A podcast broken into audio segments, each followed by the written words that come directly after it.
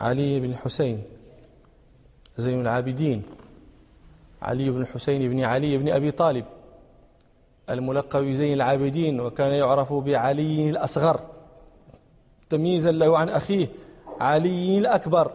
وهذا قتل مع أبيه الحسين رضي الله عنهم في في في كربلاء في كربلاء. وكان علي زين العابدين كان صغيرا فلم يشهدها. ولذلك بعد أن قضى الله ما قضى فيها آه، لم يعرضوا له. هذا عمر بن سعد الذي كان أميرا على الجيش الذي أرسله عبيد الله بن زياد إلى كربلاء لمقاتلة الحسين. لما قتل رضي الله عنه وقتل من قتل من أهل بيته آه، قال هذا عمر بن سعد لأصحابه لا تعرضوا لهذا المريض. قال علي زين العابدين قال فأخذني رجل منهم. فغنمني فغنمني رجل منهم فأكرمني واعتنى بي وجعل يبكي كلما دخل وخرج. بقى فيه. فقلت في نفسي إن يكن عند أحد خير فعند هذا. قال فمكثت على ذلك أياما حتى نادى منادي بن زياد. ألا من كان ألا من وجد علي بن الحسين فليأتنا به. فقد جعلنا فيه ثلاثمائة درهم. تقريبا واحد سبعين ألف ريال ولا ألف ريال. قال فدخل علي هذا الذي كنت عنده. فجعل يربط يدي إلى عنقي ويبكي ويقول أخاف. وأخذني وسلمني إليهم وأخذ ثلاثمائة درهم وأنا أنظر. فحملت إلى ابن زياد فلما أدخلت عليه قال ما اسمك؟ قلت علي بن الحسين. قال ألم يقتل الله عليا؟ فقلت له ذلك أخي أكبر مني قتله الناس. فقال ابن زياد بل قتله الله. فقال علي الله يتوفى الأنفس حين موتها. فأمر ابن زياد بقتل علي زين العابدين. فقامت عمته زينب بنت الحسين وقالت زينب بنت علي وقالت يا ابن زياد حسبك من دمائنا. أستحلفك بالله إن قتلته إلا قتلتني معه. فكف عنه. ثم أرسلوا إلى يزيد بن معاوية في الشام. فلما دخلوا عليه قام رجل من أهل الشام وقال إن سباءهم لنا حلال.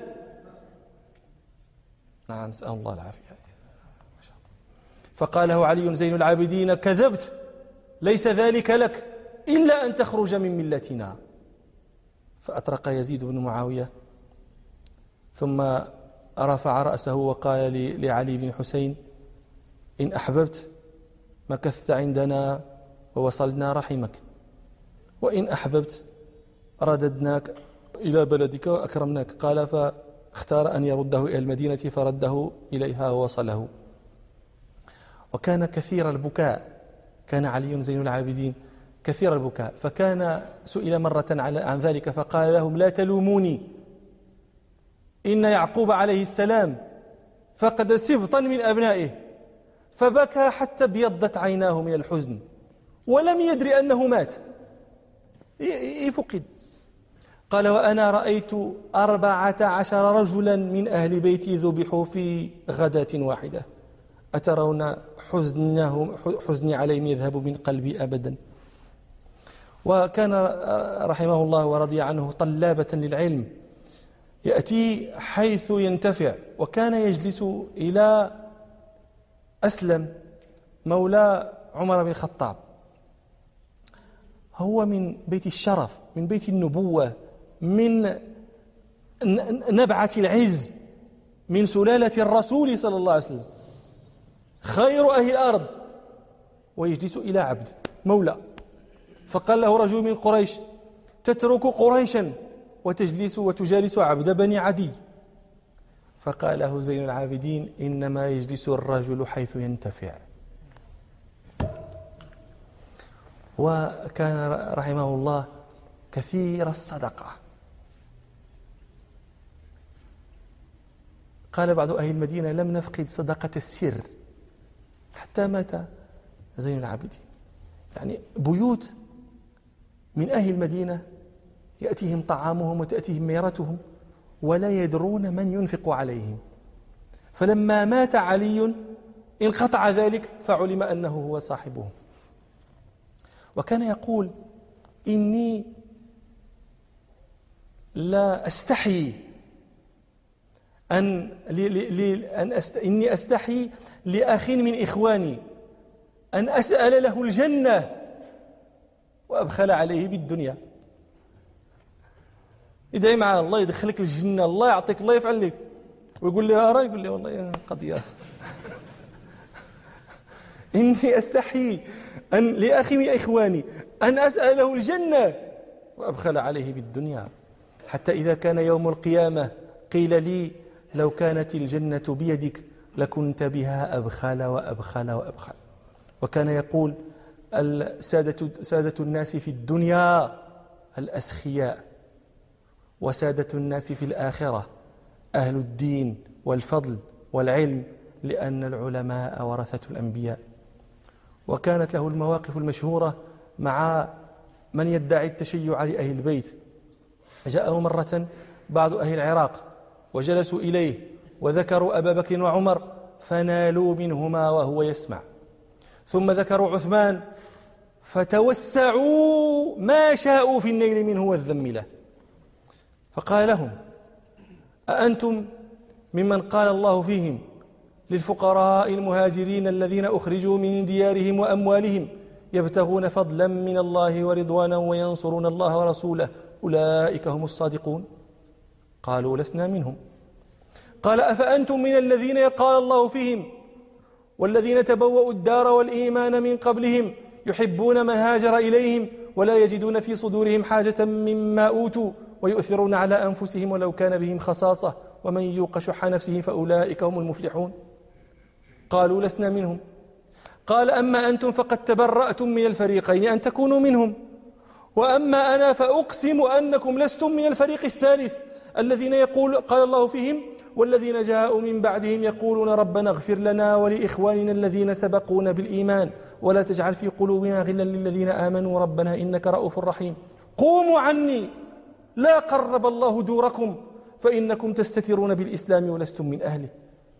وكان يقول يا أهل العراق أحبونا حب الإسلام ولا تحبون حب الأصنام فما زال حبكم بنا حتى بغضتمونا إلى الناس. وكانت له مهابة عظيمة عز شامخ. ذكروا قصته, قصته مع هشام بن عبد الملك مشهورة. هشام بن عبد الملك حج في خلافة أبيه أو أخيه وحج في طائفة من أهل الشام. وفي الطواف الزحام شديد فكان لا يقدر على استلام الحجر الأسود. فلما انتهى من طوافه وسعيه جلس يعني جعل له نصبت له نصب له مجلس قبالة البيت فجلس وأطاف به أصحابه من أهل الشام. وكان فيهم الفرزدق الشاعر المشهور وشاعر بني أمية.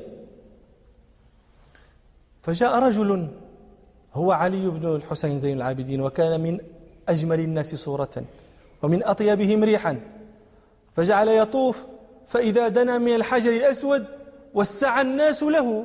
ليستلمه. فرأى ذلك أهل الشام.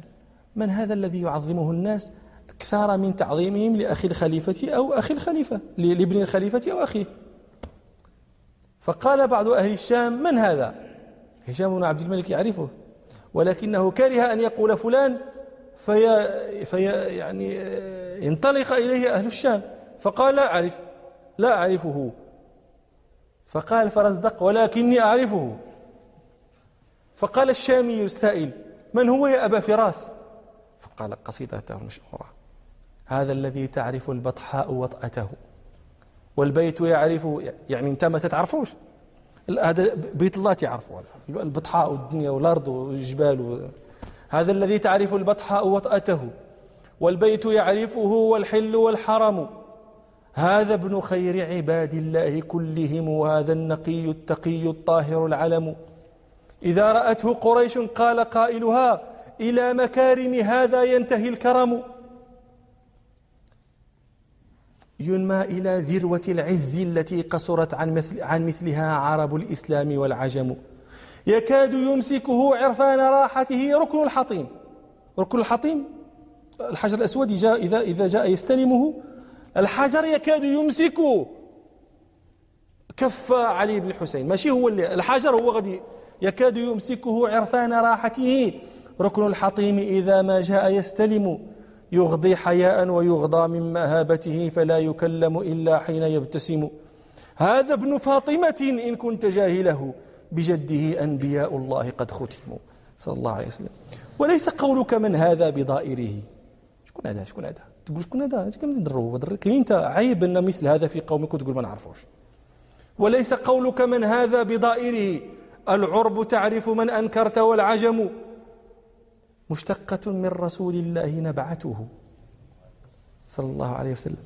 طابت عناصرها والخيم والشيم. من معشر حبهم دين وبغضهم كفر وقربهم منجا ومعتصم. يستدفع السوء والبلوى بحبهم ويسترب به الإحسان والنعم. إذا إذا قيل من إذا إن عد أهل التقى كانوا أئمتهم. أو قيل من خير أهل الأرض قيل هم. أي الخلائق ليست في رقابهم لأولية هذا أو له نعم؟ من يشكر الله يشكر أولية ذا فالدين من بيت هذا ناله الأمم. فغضب هشام بن عبد الملك وحبس الفرزدق. فهجه الفرزدق. طبعا الفرزدق سيج يعني هذا أمير. ولكن هذاك راه شاعر الخليفة بنفسه هذه ولده ولا اخوه ولا ذاك راه شاعر الخليفة فهجاه ولما حبس الفرزدق لما حبس هشام بن عبد الملك الفرزدق بلغ ذلك علي بن الحسين فأرسل إلى الفرزدق باثني عشر ألف درهم.